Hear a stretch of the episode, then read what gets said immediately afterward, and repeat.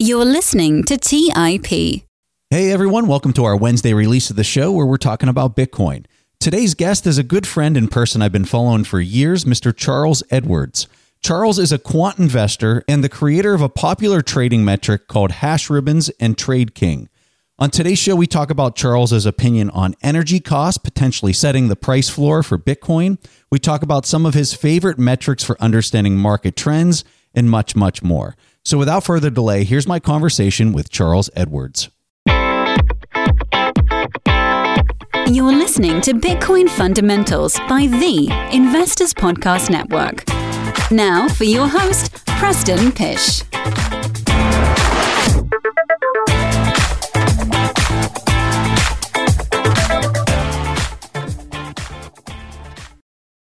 All right, so here I am with Charles Edwards, like we said in the uh, introduction. And Charles, welcome to the show. Thanks for having me, Preston. It's great to be here. We've been chatting for a long time now, and I'll tell you, I really pay close attention to your messages on Twitter, more so than probably most people that I follow. And the reason why is because you have a, a real knack, especially for Bitcoin, of just kind of knowing where things are going. You have the ability to kind of really be able to have your your thumb on the pulse and to really kind of understand in an unemotional kind of way where things are moving. So, my question, just to kind of start things off for you, is just how do you think about the valuation? Uh, we have tons of people from traditional finance that listen to the show. Talk to us about some of those ideas of like how you're looking at the value of Bitcoin. Just before I do it, I, I, must quickly say a big thank you to you and Stig. I think your podcast is amazing. I've been listening to it for years, almost every episode it's taught me a lot from investing and how I invest and do trading with Bitcoin even. And probably maybe more importantly for me at the time was the in particular a couple of episodes on entrepreneurship and and making the leap of faith, I guess, into the unknown. And that really helped me start my adventure as well. So I, I owe you a great debt of gratitude. So we're it's honored to be here. Yeah, we're honored, man. That we really appreciate that. So, in terms of valuation, I, my background was value investing as well. So, I was really into Buffett's approach, Buffett's essays, uh, intelligent investor for you know probably ten years or so, and and went about and tried to go about an algorithmic approach to valuing stocks using a discounted cash flow approach and automating that, and did that for some time, a number of years quite well. But I obviously caught the Bitcoin bargain and wanted to take that valuation approach to Bitcoin because I could see the power of it, but a lot of the analysis was really just more price or speculation based, I suppose. There was quite a lot of good work done by Willy Woo in particular, and I wanted to kind of build on that. So I looked at it from a fundamental perspective at the start, and now it's kind of grown into fundamental and technical analysis, is, is how I kind of present that to people. But the reality is that it's grown to all sorts of information, um, anything which kind of comes into supply and demand. So four or five years ago, I thought technical analysis was rubbish. I, uh, I actually was at a John Bollinger presentation. I left halfway through because I just thought it was hocus pocus. and the the irony is that it's not. There's limitations to every method of investing and, and analysis you do, but there's a lot of power in, in different information. So I try and consider now anything from you know, technicals, momentum, fundamentals, on chain, sentiment, whatever you call it. I think all of this information, any information is just an input into a supply and demand calculation in the day, which supply and demand sets the price for any asset. I would argue even value investing, it's the same thing. When you're you know, discounting cash flows and trying to come up with intrinsic value, you're basically saying at this price, if it's worth $10, below that, the supply dries up because no one's willing to sell it because within a margin of safety, of course, why would you sell it when the business is worth more? So you, you know that when you buy below that, there's a statistical probability that there's an upward pressure in price.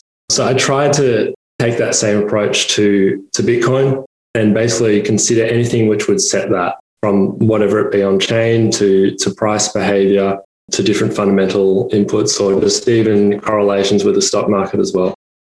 So, talk to us about some of these metrics that you're talking about because back before the halving event, you and I and to be honest with you, I took the idea completely from you, but I was just talking about it a lot, which was the hash ribbons. This was an idea that you had talked about. There's many other ideas that you're kind of using various metrics for. So talk to us through some of these metrics maybe start mm-hmm. off with the hash ribbons and yeah. whether you find it valid today or it's only valid at certain points in the four year cycle. Talk to us about some of that stuff. Hash ribbons is probably what I'm most known for, one of my earlier indicators. And still today, I think probably the best long term buy signal for Bitcoin. So I was just trying to come up with an approach to find out when a capitulation event in Bitcoin had ended. So every cycle, there's there's usually an 80 or 90% down draw on the Bitcoin price. And there's been three or four of those type of events. And what I was trying to do with hash ribbons in particular is identify when that was over to get the best buy opportunity. And it turns out that what when the price drops from the cycle peak, say 20, 30, 40%, at some point the inefficient miners start to struggle to be profitable or they find other opportunities, maybe with higher profit margins in other altcoins or in other business ventures with their equipment. So they start to shut down, particularly the the miners with higher electrical costs. So the average Bitcoin mining electrical cost is around 3.5 cents per kilowatt. It varies widely. So some miners can do it for a cent and, and they'll be fine no matter what. And some are like five cents or six and they will struggle when these events happen. So they'll potentially turn off, some will shut down completely, go out of business and, you know, maybe sell off their Bitcoin to get out of that. And that's when you have that real collapse in price, another 30 or 40% type collapse. And when that is over and, and you know, you're left with the efficient miners and difficulty adjust down and makes things a bit easier, things start to bottom out and creep back up. And when you see that reflected in the hash rate, and then also even better, matched with some price momentum, it's been a great buy opportunity. So that that is kind of like a bottoming of the, I suppose, the supply. And in, in general, with a lot of the metrics I look at, it's much easier to identify undervalue and, and bottoming than it is to identify tops. And I can talk about that a bit more later. But yeah, it is because I'll say it now because when you, it's like intrinsic value with a stock, when it's under that price, you know you've got a good deal. Whereas if it's, if the, value, the stocks were $10, but it's now 50, you don't know if it's going to go to, into a $200 or back to, to 10 because of the emotional piece that's driving it like it's too hard to, to determine emotionally how much more yeah, it's easier to identify the fair value, but not when the overvalue is over, I suppose. So with with um, Bitcoin in particular, you, you know, it's one or two percent adoption globally. So the upside potential, if there's a demand influx, is huge. So you can go to massive historical levels of overvaluation very quickly, and it's harder to identify that top. I'm not saying you can't do it. It's just you can do it much more accurately with the bottoms because you know that the supply is gone, and this is where you usually start to trend up. So for tops, there are there are other metrics like looking at like HODL waves, or which is basically a metric of of what percentage of the Bitcoin miners have been holding Bitcoin for more than say two years is a, is a good baseline. So the longer term smarter money and if they're selling or buying is very interesting. Different premiums and discounts. So grayscale premium, for example, the stablecoin prints. So the the supply of, of Tether in particular, USDT, Another one I really like is I wrote an article about as well a couple years ago, dynamic NVT, so network value for transaction. So it's like a PE ratio for Bitcoin. And that one in particular, when that gets into a, an overextended red zone, it's often a good time to take off some risk. Same with the Mayer multiple, which has actually worked really well the last few months, uh, which yeah. I know you're a big fan of. And when that's been above sort of 2.4, 2.5, that high leverage area, it's it depends on your time horizon, but it's a good idea to maybe manage risk a bit better. So, so probably I should cover with all these metrics. It really depends on your time horizon. So if you're investing for five years plus, there's basically only one metric, it's just buy more. Obviously not investment advice, but any metric you look at one to two cycles onwards, it almost says everything is undervalued for Bitcoin. You'd be you'd be struggling to see it under 200,000 in five, six, seven years time. Opinion, pending a a huge anomaly or black swan type event we can often see right now. When I tweet or a lot of the articles I write, it's usually looking at that sort of one to four year period or monthly level period of how can we try and manage those big down draws of 80%? When's a good time to buy? So that's another time horizon where a lot of these metrics I just talked about, I think are, are valuable. And then if you want to go even more high frequency than that, which is some of the trading that we do at Capriole, and buying and selling on hourly type level, it's a different set of data it's a completely different supply and demand model. So, somebody who would hear the previous part that we were talking about, as far as it being difficult to understand a top because of the emotional aspects of the, the market participants, I think a person would hear that and say, well, the same thing could be said about a bottom But I suspect your answer goes to the electrical cost and miners stepping in. But I'm curious how you how you respond to something like that, considering you you should expect the exact same thing on the bottom. I suppose the demand is infinite relative to the current price, so it can go 100x, whereas the supply isn't. That's the probably the highest level summary. But yeah, you're right. Production cost is a great metric for that because it's it's looking at the electrical cost of mining Bitcoin and the number of Bitcoin mined per day to, to calculate what is the price to mine a Bitcoin. And once Bitcoin price goes below that, it starts making sense to start shutting down your operations. There's kind of two levels there. Production cost, in, at least in the article I wrote, considers more generally business costs. So it might be a rent and warehousing, profit margins, everything. But even below that, there's electrical costs. So that's the price at which you literally would need to just turn off your Bitcoin mining rigs because the price of Bitcoin has broken that threshold. That has never happened historically until March 20 last year, where we, we dipped under it for a few hours and you had the ultimate buy signal ever at three and a half, four thousand dollars. It's hard to believe that was less than a year ago. I know it's in three days a year ago. Yeah. And that was a 70% drop in, in a day, which has happened one other time for Bitcoin and extremely rare in that time of cycle. So an unusual event. So, so when you're getting to those, you know, whether it be hash ribbons, production costs, or extreme levels of undervaluation there for Bitcoin and, and considering, you know, where we think this is going, particularly in the macroeconomic environment we're in, it's a great buy signal statistically. So, Charles, you've written an amazing article on this whole idea that you're talking about as far as the electrical cost and there being almost like a floor to the Bitcoin price based on these electrical expenses that the miners are producing. What's the name of the article? And then, is there any other highlights that you would point out from that? I think that would be Bitcoin's production cost uh, as the article, yeah, on Medium. So I've got a few articles there which go through a lot of the metrics we're talking about here in greater detail. So yeah, feel free to check that out and any questions, people can shoot them through. Are you firmly of the opinion? So when you look at the price chart and you see that it almost is like a perfect representation of Metcalfe's law, especially when you look at the base and the bottom of the price mm. action over the last decade, you're of the opinion that the that the miners and the energy to mine the Bitcoin is setting that floor. Would that be a correct assumption? Yeah, yeah, it plays into Metcalfe's law and also the Lindy effect and the domination that Bitcoin now has in this market. So, you know, you'd be a bit more questionable maybe about these theories four or five or six years ago, but now it's very clear, as a number of the guests in your podcast have spoken about as well, that Bitcoin is the clear winner in this decentralized monetary space. So you can, I suppose, trust in these metrics a bit more. You see it recently when we broke out a trillion dollars and Bitcoin is the fastest growing asset to get to that, faster than Facebook and all the, and the internet and these other other metrics. Do you see that production cost pulling and governing the pop of the price, or do you feel that maybe the price could just keep on running and it could become a, a dominant global yeah. currency without the price, the energy costs pulling it back down into a lower level yeah, so I think it goes through cycles. I think right now the production cost is not very useful for us because we're so far above it.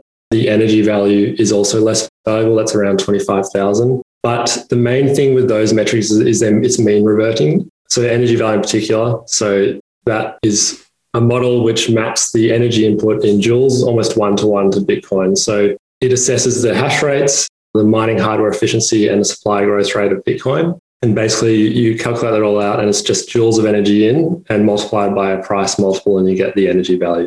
Yeah, price has mean reverted to that consistently for the last 10 years. It's, I think, uh, yeah, something very powerful in my opinion.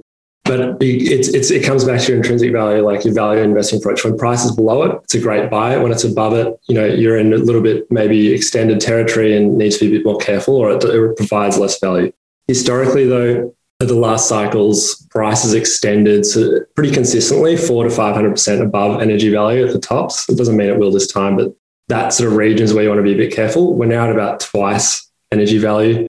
And the things to look out for there are when hash rates and, and energy value just start to drop. That's when you probably want to start either managing risk or definitely not be buying when you've seen the network drop. And that's just one element. So there's the hash rates, which gives you insight to the miners but you might see institutions start unloading coins onto exchanges or you know the Mayer multiple might be really high as well. You really want to get a confluence of factors to to line up and give you an insight of as to whether the top may be in. But yeah, certain certain metrics are more useful when you're near fair value, so production cost, energy value, and other metrics are better when you're extended or or maybe more valuable, such as Mayer multiple or or the N- dynamic NTV ratio. Talk to us a little bit about your opinions on the macro backdrop, particularly in the in the past year, and how you think that kind of plays into the Bitcoin narrative. So I think hazard a guess, I've probably got a pretty similar view to you in that probably the best man in the room to talk about this is Ray Dalio and his views on these cycles. So yeah, strong believer in in what he writes about where we are, that we're near the end of a hundred year debt cycle, you know, and that's a period where there's a lot of debt restructuring, potentially currency collapse, and in the midst of that, we have Bitcoin appearing as the perfect candidate.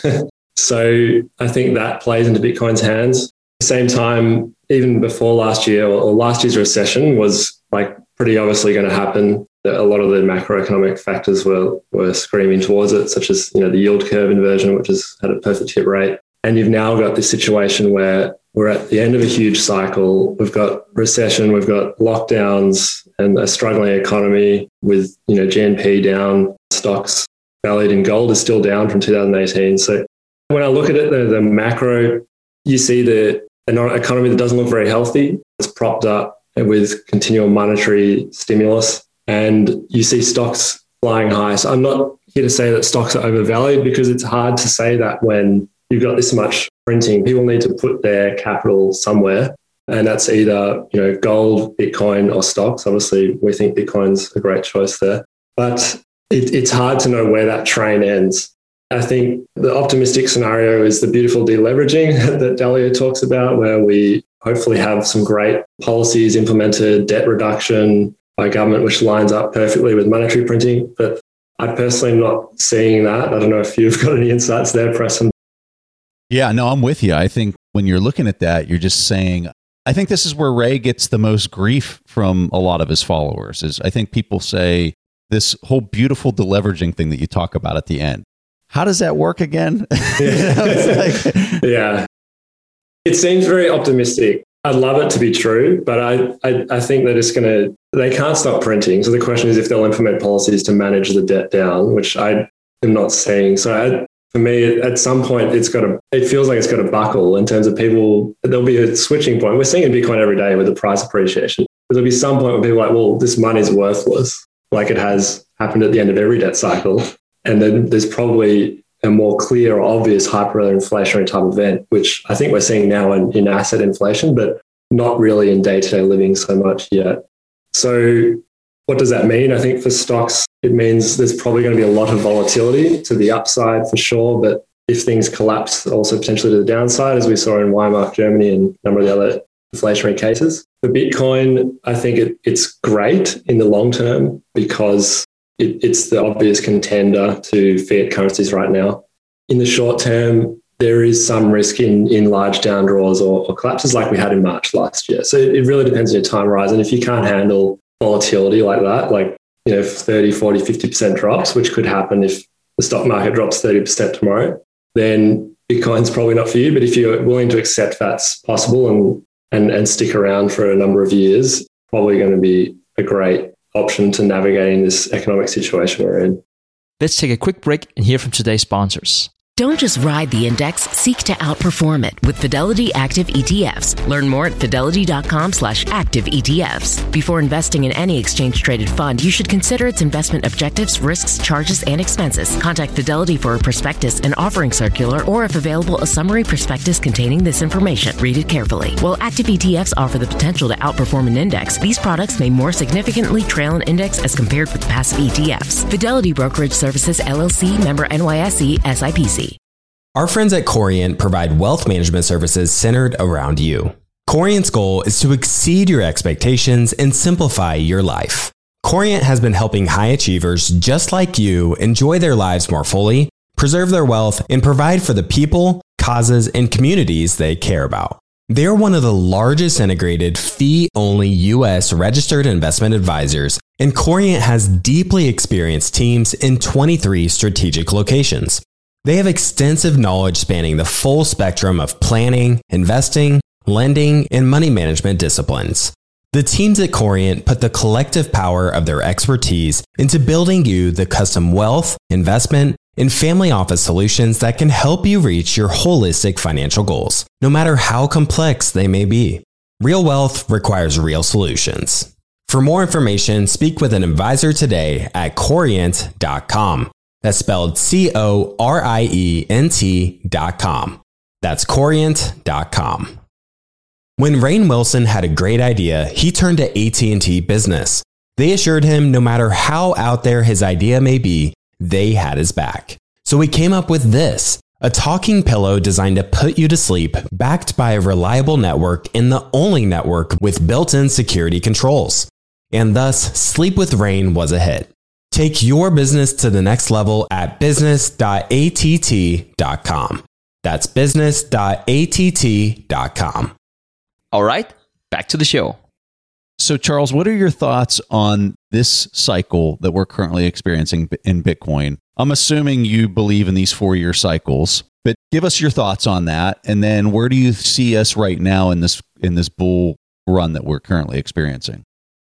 There's probably two parts to the four year cycle and where we are now. So I coming into this year, I thought we were going to get to one or two hundred thousand at least. Wouldn't be surprised at all if we, you know, touch on the three hundred.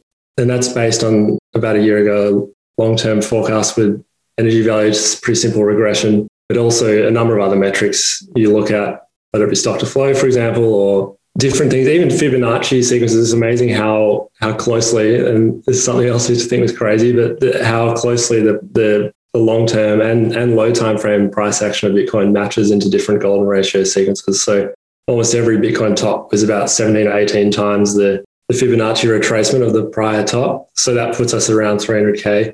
Yeah, so all the metrics kind of point to that region. And I, I think we will get into most likely 200K and possibly higher. And, and from there, the, the bounds are probably dependent on economic stimulus.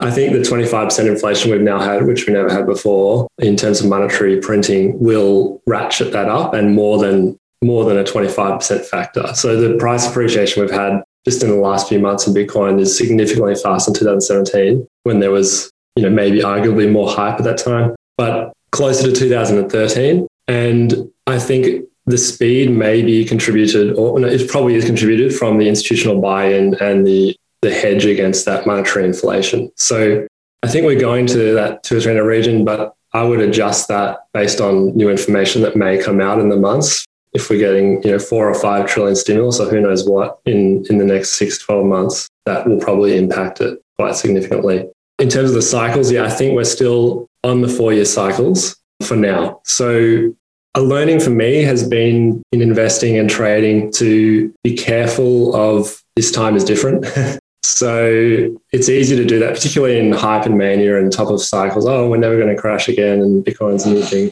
but usually if it statistically happens one way, that those odds will continue. So a good example is the hash ribbons, for example. We had a buy signal in December and we've had four buy signals since I released that. And, and they're all up one, between 150 and 600% since that was released without any change. But the one in December, there was a good narrative going around that, okay, it's the end of the wet season for the miners. So the Chinese miners, uh, during the wet season, they relocate across the country, use hydropower because it's cheaper. And then after that, they relocate and they have to obviously turn on and off their rigs to do that. And that causes the hash rate to drop. And you then get another buy signal. So there was speculation. And even I had a little bit of, I suppose, nervousness about the strength of it because of that not being really a capitulation type event. But, and whether or not that narrative is true, it doesn't really matter because it worked. That may sound simple, but the hash ribbon or the hash rate assesses the entire network globally. So it assesses all factors. And that's the beauty of it in identifying those opportune times to buy. So what I'm trying to say in, the, in that story is that you should just trust the data until the data proves otherwise, or unless the narrative is backed by some really strong data, like, you know, the 25% monetary inflation we have now, which will probably impact some metrics. So it's better to kind of potentially use something which may work which has historically worked really well until it, it maybe doesn't work quite well, than it is to abandon it based on a narrative.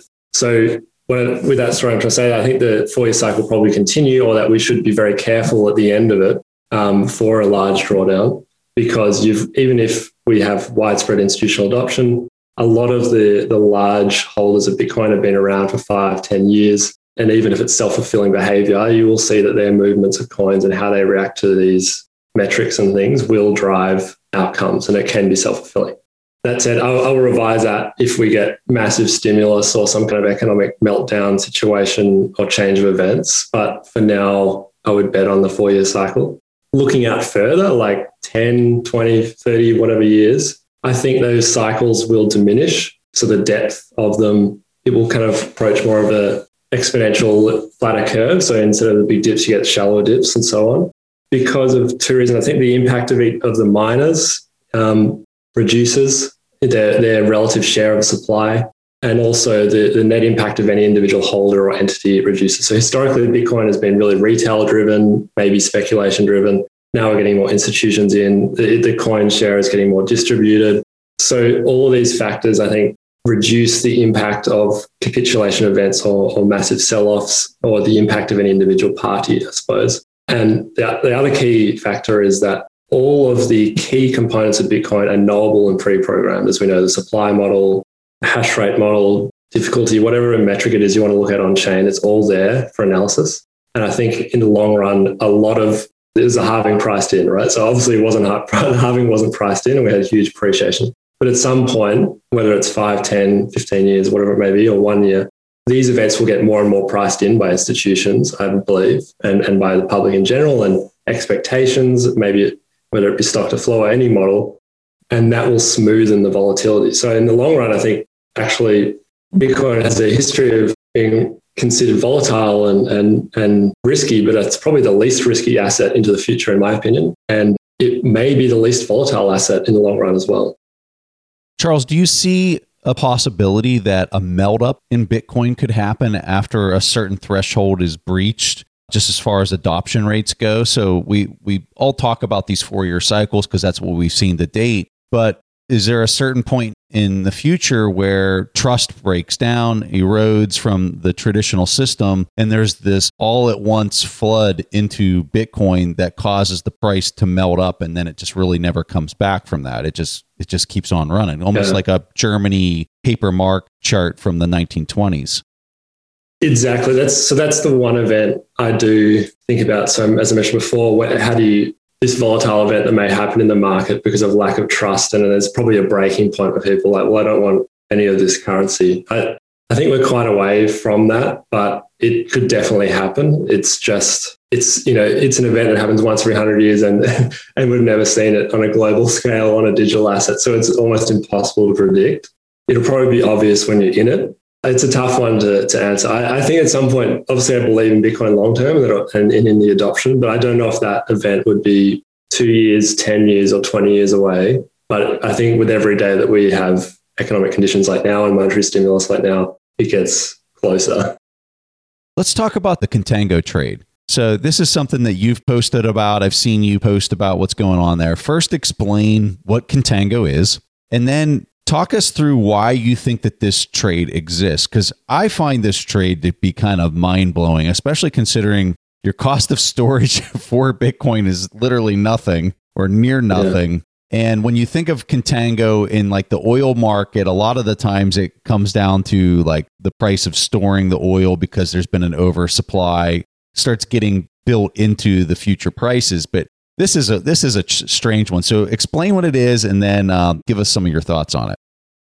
Yeah, so I think you're talking about the the long and short trade I posted about. So the one I specifically wrote about, and there's a number you can do, but this is the one I know a bit more about. If you have Bitcoin, you just want to make an interest-free rate of return on that. You can deposit it with a, a loan institution, BlockFi, Nexo, whatever it may be. There's lots of them now, and you get 50% of that capital back. If you got 10 Bitcoin, you get five back. And with that, you can then short it on, on a perpetual futures contract, is the one I look at. And they historically have an average funding rate of 0.01% um, a day. So it's roughly compound at 12% a year. And that's the baseline rate. But that rate varies. So it will often be above or below that. And it depends you know, on the market. So if it's a bear market, it, it might often be below because it's based on the positions that traders are taking. But in a in a bull run like now, when there's lots of demand for Bitcoin and lots of people speculating on price increases, it gets really high. So 10 times higher or, or five to 10 times higher is not unusual. So if you if you do that trade, what you, you would deposit your 10 Bitcoin, you get five back for free, so to speak, with, with some interest rate to pay, five to 10% a year. And then you short that Uh, the entire amount on a perpetual contract and you get somewhere between 12 and probably 50 plus percent a year interest free on that on that trade where there's no risk of there's there's platform risk that you know the exchange goes down you lose your coins all those i would argue smaller risks that we have today.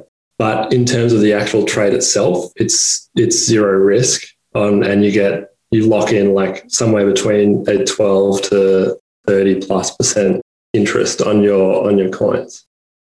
So in this, you're locking up coins.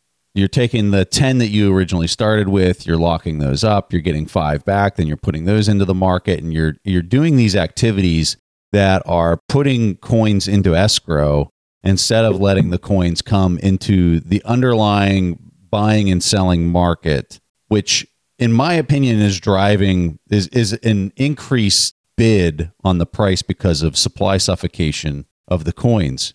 Do you see it that the same way, or do you think that that it's still net neutral, or is this kind of a narrative you disagree with? Yeah, so you're saying that because people are locking in their bitcoins, the supply is less, and that is pushing price up a bit more. Is that what you're saying? Yeah, I think it's yeah. it's actually almost like a second halvening event. Yeah, it could be. I, I don't know if that trade is that occupied yet. Probably, I think it is on an institutional level, and it will. Obviously, it's a very attractive trade. So if it isn't now, it will be even more in the future. so there's, I think, there's a valid argument to that, and it, it's hard because that's one component of lockup. There's other lockups of you know just hodlers buying, you know Michael Saylor buying, put on his balance sheet. There's various levels of lockup. So for for that sort of supply side, it, it's great to look at things like the hodl waves or the net flow of coins from exchanges so, which just gives you a bit more of a macro view of, of that phenomenon of supply drying up that you talk about. So, good examples I, I tweeted as well not too long ago about Coinbase. There's about 15,000 coins going out a week. So, somewhere between half a billion and a billion a week, which is pretty obvious institutional buying. So, yeah, we're definitely seeing that supply being sucked out of the system, at least over the weekly and monthly level. So, yeah, a lot of it, I don't know the extent, but a, a good portion of it could be going into that trade. What are your thoughts on the exchange, the number of coins that are being pulled off the exchange? Because relative to the previous four year cycle, I mean, the quantities are, it's drastic. It's kind of hmm. crazy mm. to see the amount of coins coming off the exchange. Do you have any thoughts on that? Yeah, it's really, it's been really bullish. I think the rate has slowed down a little bit in the last weeks. In particular, the, the hodl waves, the, the percentage of, of people who have held Bitcoin for more than two years has kind of peaked near a 2017 top level and come down. And normally that drop happens around mid cycle, so 30 to 50% through the cycle, which I'd argue is roughly where we are now, um, based on historical uh, cycles anyway. And when that kind of starts to steepen, it's it indicates people selling out. So it's a change of hands, right? I think a lot of it's kind of institutions, which will probably have stronger hands, but that trade is not as strong for me right now as it was three to four months ago when the, it was just straight down. It may continue to do that, but it seems to have slowed down for the time being on the shorter time horizon. Yeah. So a lot of people on Twitter were wanting to know what are the big metrics you're looking at for where we're at right now in the cycle and probably the next two or three months from now. We've talked about what do we talk about? Hash ribbons, energy value, production costs, hodl waves. Dynamic NVT. So we touched on that. It's the, the network value of Bitcoin. So the market, kind of like the market cap divided by the transaction value. So essentially what the value, what value is thrown to the network, kind of like a P ratio. And when that gets above the two year Bollinger Band, it, it signifies overvalue. So the, the, the price of the network is significantly higher than historical level from a transaction perspective. So we touched into that recently the other day, as well as the Mayer multiple when we had that 30% drop. So that's a good one to watch. Uh, stable coins also good. Large inflows or outflows in that it can trigger same or the opposite reaction of price. So I think a, a good description of that is when when there's large demand for in particular USDT, which is the biggest one at the moment, the US dollar stablecoin, it indicates that people are either de-risking from crypto and getting out of it and into the US dollar, or there's a lot of new entrants coming in. So a, a common onboarding way is to convert your US dollar straight to USDT, for example. So what does that mean? People usually get out of Bitcoin or altcoins or whatever it may be when they're concerned or there's fear and they want to de-risk. And that often lines up with a bottom or a local price bottom. So when you see large relative increases in USDT or other stablecoins versus versus Bitcoin, it's actually a good indicator that there could be some appreciation in Bitcoin, whether it be from the new demand or from the sort of bottoming factor of of of, of existing players. And that's vice versa. You can use that as well as an indicator for when the, the topping process may be. Shorter term or, or probably less reliable is the grayscale premium. So we're seeing lately that I think about right now it's about five the, the price of grayscale stock is about 5% under the, the Bitcoin price. So there's only a few data points there. So I'd be a bit wary with it. But every time it's been under 5%, it, which has only been three times, I think, in five years, the price has done very well over the coming months. So we're now at negative 5%. So I would suggest the next few months should be really good. And again, that's just a, a, an indicator with a few data points, but that's why it's really important to combine a number of these metrics to get you a, an overall picture of what's happening. So they're the ones I'd, I'd probably yeah really pay attention to right now as the N, NVT, Mayer multiple, USDT, and different premiums. What are your top three lessons that you would tell somebody younger just about trading or value investing, just investing in general? What are your top three tips? Well, that's a tough one on the spot. Um, I, yeah, I think you have to love it. And if you really want to do it seriously yourself and not get someone else to do it. So you could probably come back to Buffett's quote of just buy an index if you're not going to spend all your time on this.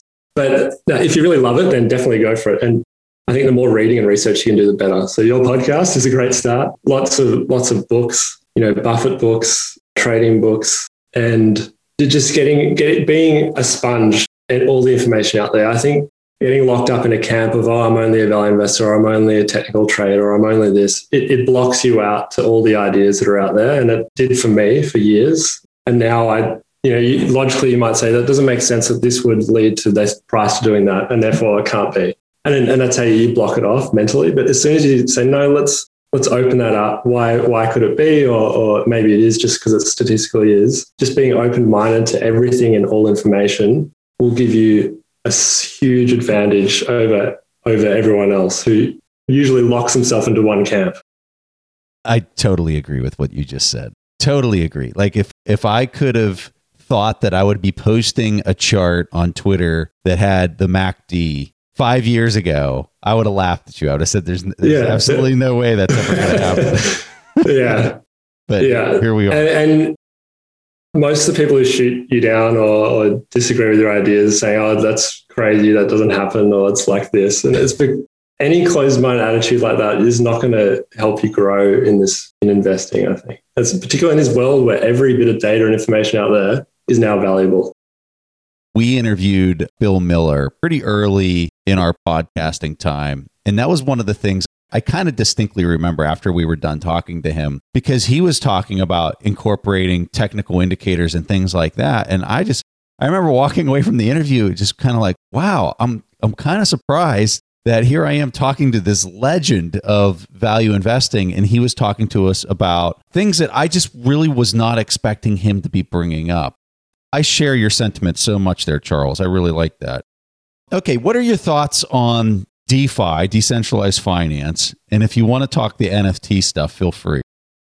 I'll disclaimer this my expertise is in Bitcoin, and it's basically my whole life. So I don't, I take it with a grain of salt. I think even though I spend my whole life in crypto, it's so deep, you need to be an expert in different areas. But I think there's a huge amount of value in DeFi, to be honest, in the long term. I think it's right now what we're seeing is very similar to 2017 ICO phase, where you got tons of new tokens and models, and most of them will fail uh, or go to zero.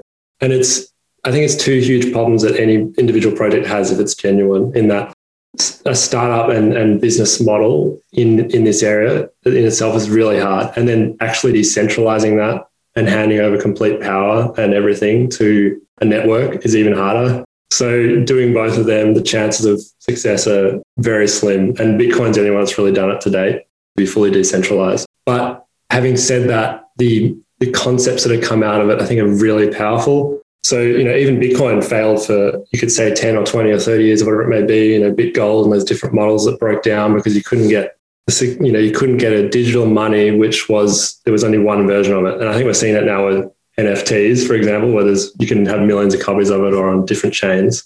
So it doesn't work now, in my opinion, but I think it will in the future in some format, which maybe we can't consider right now. But the DeFi, so DAOs in particular, so decentralized autonomous organizations, really interesting to me. So the idea that a business can be sort of tokenized, decentralized, and run by voting as opposed to having command and control, CEO, person in charge. I think that model with AI on top, where you know people just vote on general direction or on general concepts, I think that would be really powerful in the future. I don't know what network that would run on. Maybe it's maybe it's a Ethereum, maybe it's one of these newer Polkadot or, or whatever it may be, other networks. Maybe it's Bitcoin eventually. But the concepts of it, I think, are really sound. I just wouldn't. I'd be very careful in, to invest in it now because you, yeah, your chances of success are extremely small. In terms of NFTs, this, I've struggled with them. Let's take a quick break and hear from today's sponsors.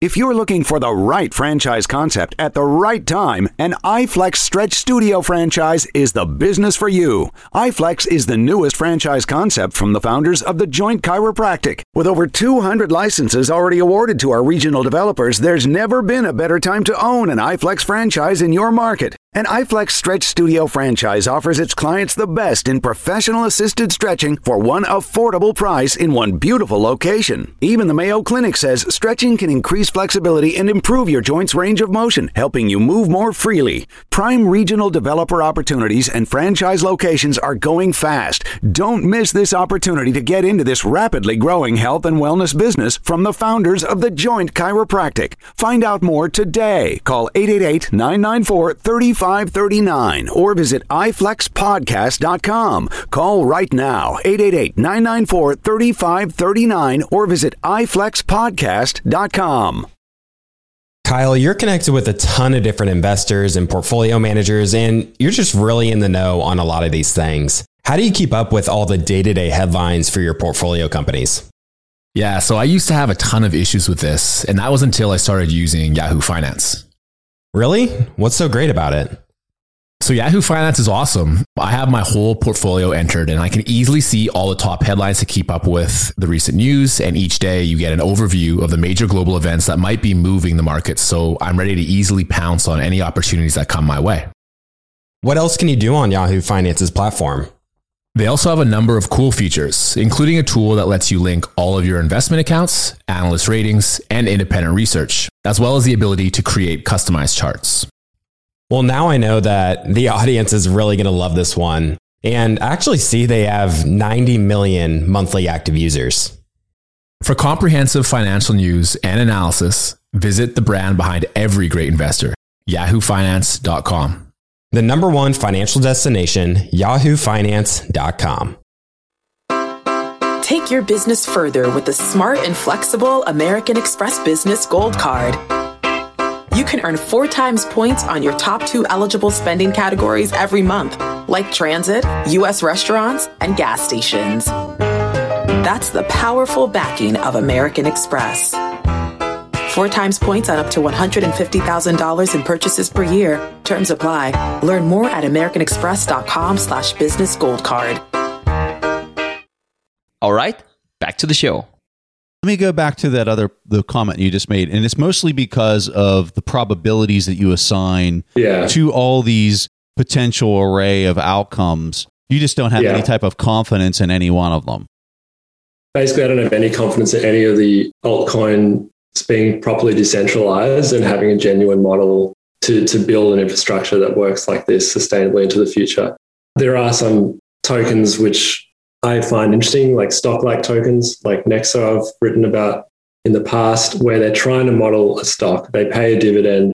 Most of the other tokens, they're trying to get value from voting rights and token burns. And, and I tried doing a lot of different valuation approaches. um, on token burns. I couldn't find any which justified the values of, of these altcoins in the past. But I think the dividend model is interesting where you're trying to tokenize a stock essentially, but there is a trust element and security, securitization regulation element, which is probably missing an audit element. So it's the Wild West, and the probability, said, the probabilities I sign with success is extremely low.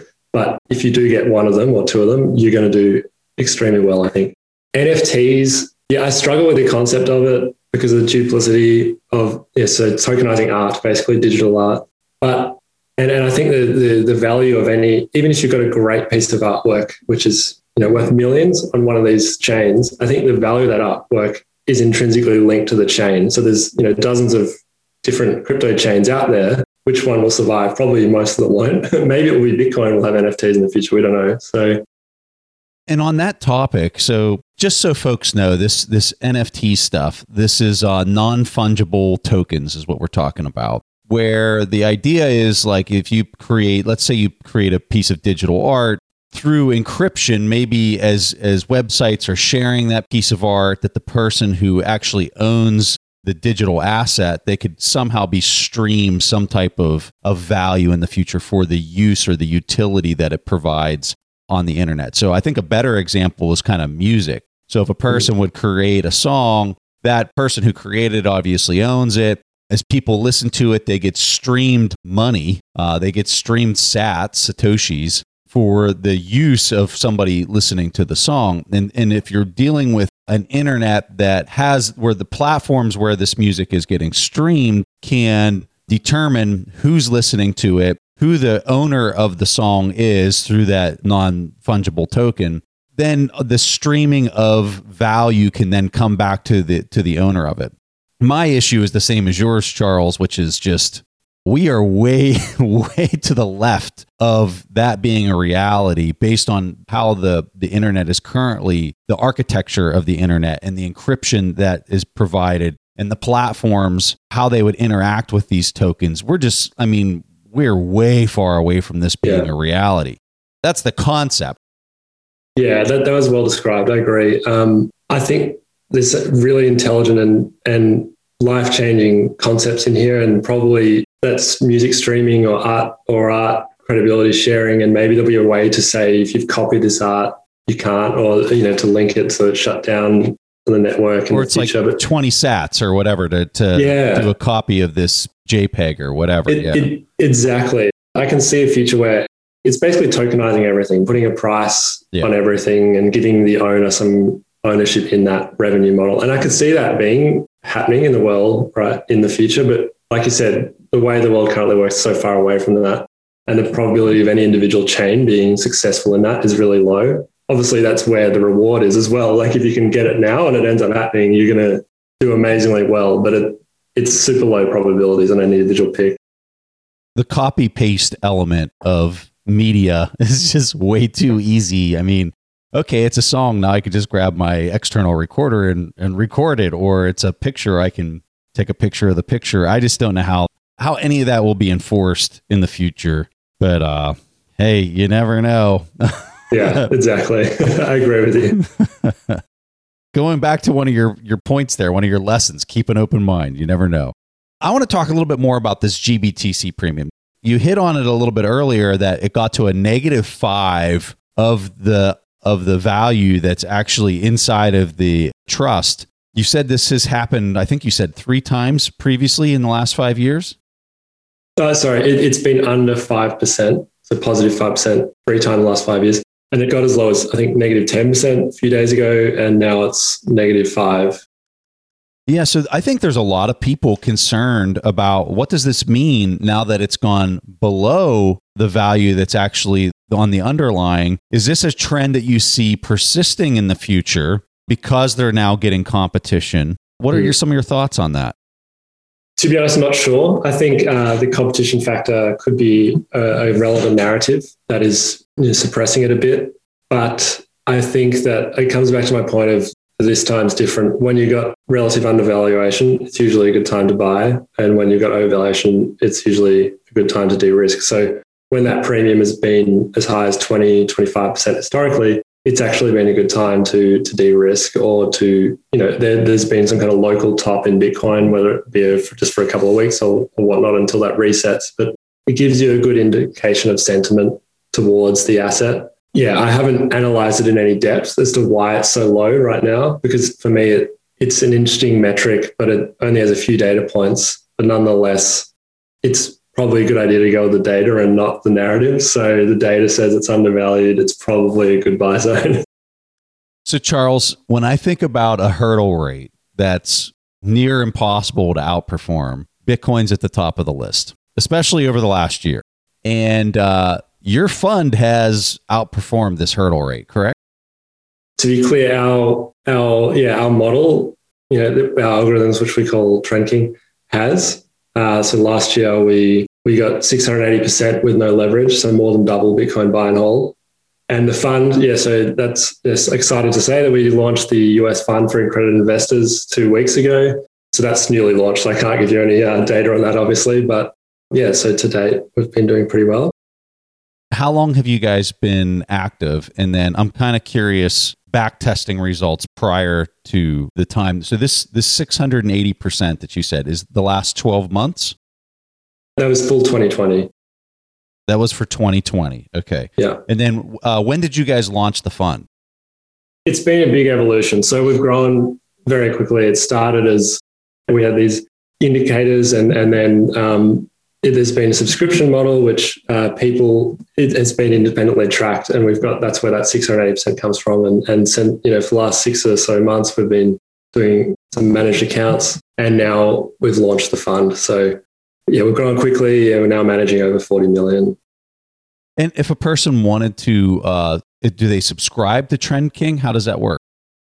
As a as a business, we work with high net worth investors. So if they've got you know, we're licensed to to to manage their assets if it's over a hundred thousand. I'm kind of curious when you run the model of your your trend king back uh, during the you know the, the market peaked in 2018 went through the big sell off the 80% correction that everyone's well versed on how did the model perform in back testing during that period of time? Pretty well. Ah, well tell me what, what, what were the numbers? Well first thing is you should take backtest results with a grain of salt. Live, res- live performance is the better metric, in my opinion. Drawdowns of 30 to 40% aren't unusual in, in this sort of model. There's, there's always some drawdown. It's, you know, you can't have a perfect sell the top by the bottom uh, model. But yeah, so it, it performed pretty well. The returns we're getting in real life are pretty comparable to the backtest results. You basically doubled. So it was down 80%. You were down 30 to 40%. Am I reading that right? Uh, I wouldn't line it up. So, so you know, there's a lot of the profit we make in those cycles is from shorting as Bitcoin is falling. So the volatility we get is often at different times to when Bitcoin is is experiencing volatility, or or it can be in a different direction. Got it. So, Charles, what is a tail risk that concerns you the most? There's probably two for me, and I know you've spoken about it a lot in your podcast. I look forward to this it's the regulatory risk, which, you know, of, of outlaw, arguably. And then it's the potentially hacking risk or, or, or breaking of the value of the chain in some format, whether that be 51% attack or, you know, some supercomputing, quantum computing outcome. I know there's plenty of arguments against it. I'm not saying they're high probability by any means. These are outlier, super low probability events I don't even really worry about. But I think there's still some validity to them. So we're seeing everything move in the exact opposite direction, as you've spoken about in your podcast, where it's being integrated, particularly in the US, into financial systems. It's banks allowed to use it, companies are holding it. And the longer and longer that goes on, the harder it is to outlaw. And then for any individual country to outlaw it, it it's just a negative for them. The only thing I can see is if there is this cataclysmic event or hyperinflation event, which we talked about earlier, where you get sort of mass adoption or change, would it be possible for the, the G7 or G20 to all align and, and say, you can't have this anymore, or we're going to buy it off from you like the US did with gold? It's, it's super unlikely, right? Or how they could unite and do that is super unlikely. But comes back to being open minded, I guess. So there's, there's, always that small chance uh, that, it, that it happens. So that's probably the highest risk I would say, even though it's very small. and seems improbable now. We never thought a year ago it'd be in lockdown for a year. So. I don't want to turn the risk into a positive. I'm just kind of curious how, how you would think about this. Let's say a major country does ban it, like the US. Let's say the US would ban it. I think that's probably the best risk scenario you could get. Mm. Do you find that in the short term there's a massive price hit, but then, like we were discussing earlier, the energy cost for all the remaining countries that haven't banned it, that energy cost that the miners supply or that floor, that bottom that we we suspect is being supplied by the miner production cost, would it just bring the price back to whatever? Let's you know we're thinking a hundred thousand. Let's just say a hundred thousand is where we think the production cost is now based on the stock to flow. The U.S. comes out and bans it. The price takes a massive hit initially. Maybe it doesn't, but let's just walk through that scenario that the, that the price would take a major hit through a situation like that does that production cost that the miner supply bring the price back up to that 100,000 level regardless of the the country the the mega country that bans it I think in short it depends on the extent so for something like the US I think there is going to be a big hit because they're such a big player you're such a big player in this in this space and the integration is so deep probably and there's also a lot of mining there now so the production costs, if all that stuff just got switched off overnight, would drop. So the production costs may may drop 30, 20, 40%, who knows. And the value would probably drop in line with it. It depends when and where in the cycle that would happen. So there, there, I think there would be a price hit. But I don't think any individual, if it's just an individual country, I don't think that's going to matter anymore long term. Like you say, I think you know there'll be a hit short term, whether it be three, six, 12 months. But unless everyone unites, the incentive structure of Bitcoin is aligned that it's better for the other countries if they support it. So it's hard to see this playing out unless there is a, a unified effort against it, which we're just not seeing any indication of right now. Okay, Charles, last question. What is the thing that you look at on Bitcoin that kind of is the most impressive thing to you, or the thing that you think so many people miss that is the secret sauce or something that just like stands out to you? It's nothing special from a Bitcoin perspective. It's just the the supply model, the the halving event inflation model, halving of supply model, where it, it's now on par with gold and it will be the hardest asset in the world. And the way that that is so decentralized, fungible, and instantaneously transactable people miss miss the miss the, the power of that because they just see the volatility, but they don't realize that if Bitcoin is going to be the success that we think it is, and, and all signs show that it's going this direction, and it does become a reserve currency or at least equivalent with gold, with we're heading towards 10 or 100 trillion dollars or more. So you can't go from zero to 100 trillion, or we're now 1 trillion. You can't go 100x without volatility. So people dismiss it because of that volatility, but it's an essential ingredient of getting there. It's like any startup going from zero to a billion dollars, except this is the biggest asset in history doing the same thing. So I think that's what people miss. They dismiss it because of volatility, but the power of it in being the the, the future currency and, and reserve asset of of the world is you just can't ignore it. I don't think, especially in this environment we're in today. Charles, I've really enjoyed chatting with you. I'm glad we were able to do this, you know, face to face here on Skype at yeah. least. And uh, man, I've been following you for a while and can't thank you enough for making time to come on the show. Give people a handoff to uh, some of your stuff, and then I'm going to have all this in the show notes. I'm going to have your energy article there, Bitcoin's production cost article in the show notes, but give people a handoff to some other stuff. Thank you so much, Preston. It's always great to catch up and talk about Bitcoin and the market dynamics. And it's yeah, been a pleasure to be here. You can uh, follow me on Twitter. It's at Capriole.io. So name our business, Caprioli. And our website is the same, capriole.io. So you can reach out there and happy to happy to chat. Charles, thanks so much for your time. Thank you, Preston.